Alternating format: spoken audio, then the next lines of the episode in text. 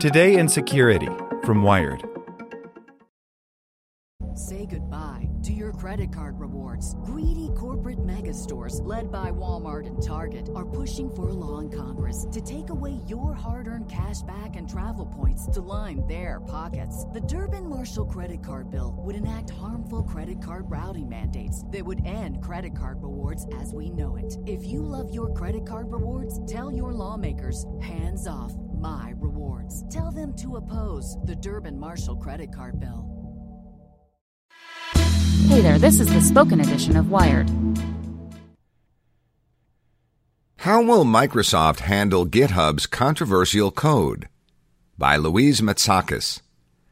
After a weekend of rumors, Microsoft officially announced Monday that it will acquire the code repository site GitHub for $7.5 billion in stock. The platform is an important resource for some 28 million developers and home to billions of lines of open source code. It's in many ways a natural fit for Microsoft, which has in recent years warmed up to open source.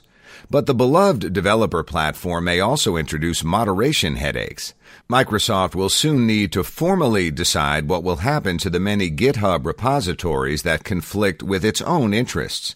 The tech giant will face similar content moderations challenges that peers like Facebook and Google have, but with code instead of speech. Created over a decade ago, GitHub is where developers at nearly every major software organization, from Google to NASA, collaborate. It hosts projects as diverse as Bitcoin's code and all of the German government's laws and regulations. The platform functions as a kind of social network for coders. Their contributions to the site can serve as a stand in for a traditional resume. Anyone can publish open source code to GitHub for free. The platform makes money by charging individuals and corporations to keep their code private. GitHub's 85 million repositories help to make it one of the world's most popular websites. They include, however, projects that GitHub's new owner might take issue with. Take as an example the Xbox emulators hosted on GitHub. These often homemade programs allow people to play console games on their computers. Microsoft owns Xbox and ostensibly loses money when gamers decline to buy consoles and play on desktops instead. These emulators pose an interesting problem. Microsoft will likely anger developers if it takes them down, but not doing so would be against its own business interests. It's a simple example, but there are plenty of other conflicts that arise from Microsoft gaining control over GitHub. GitHub also houses the code that allows people to create deep fakes, non-consensual porn videos that use artificial intelligence to transpose one person's face onto another's body. First reported by Motherboard, deep fakes have since been banned by nearly every major social network, but the code used to create them still lives on GitHub, presenting a potential ethical issue for Microsoft. And in many ways, moderating code used to create objectionable content is thornier than simply banning the content itself. One could theoretically argue, for example, that continuing to host the deepfake code serves an educational purpose.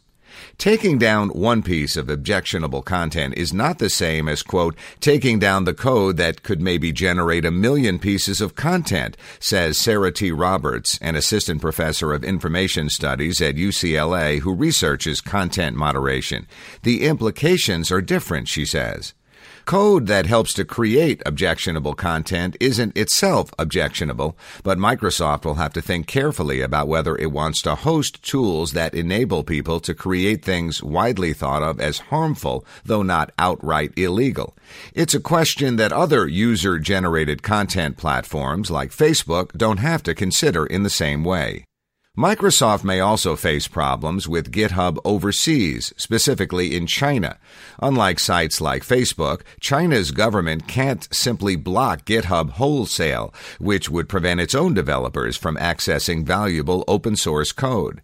But GitHub also hosts content that the country's government would rather censor, like readings related to the 1989 student led protests in Beijing's Tiananmen Square.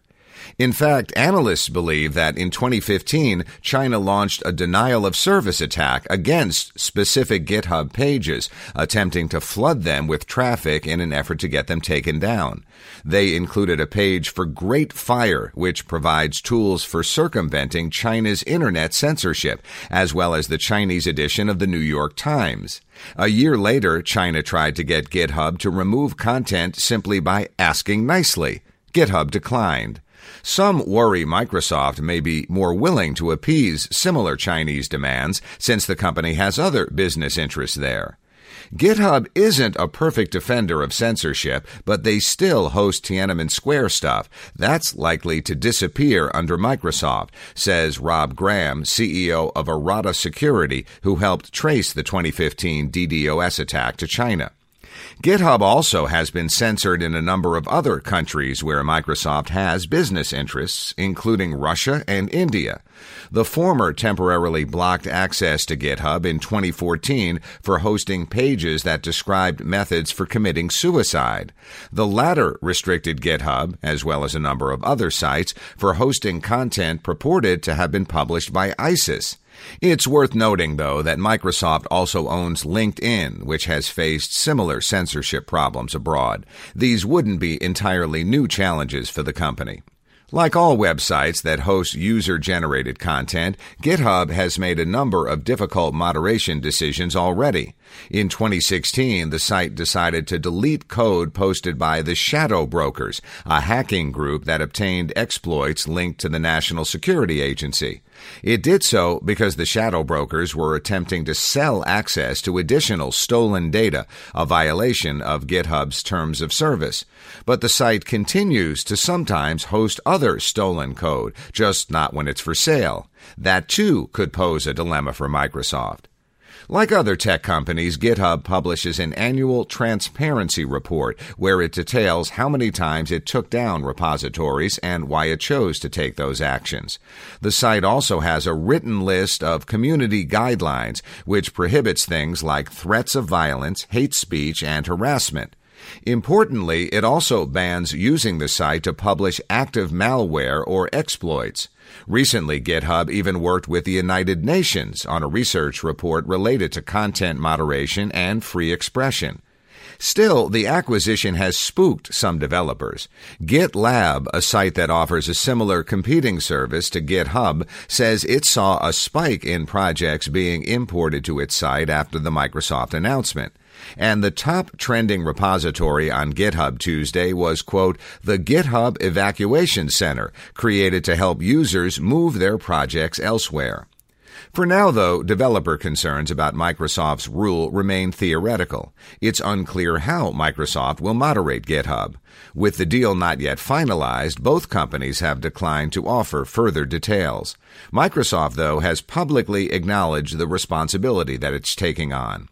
We are committed to being stewards of the GitHub community, which will retain its developer first ethos, operate independently, and remain an open platform, wrote Microsoft's CEO Satya Nadella in a blog post announcing the acquisition.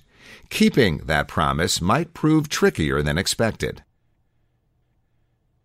Say goodbye to your credit card rewards. Greedy corporate mega stores, led by Walmart and Target, are pushing for a law in Congress to take away your hard earned cash back and travel points to line their pockets. The Durbin Marshall credit card bill would enact harmful credit card routing mandates that would end credit card rewards as we know it. If you love your credit card rewards, tell your lawmakers hands off my rewards. Tell them to oppose the Durbin Marshall credit card bill.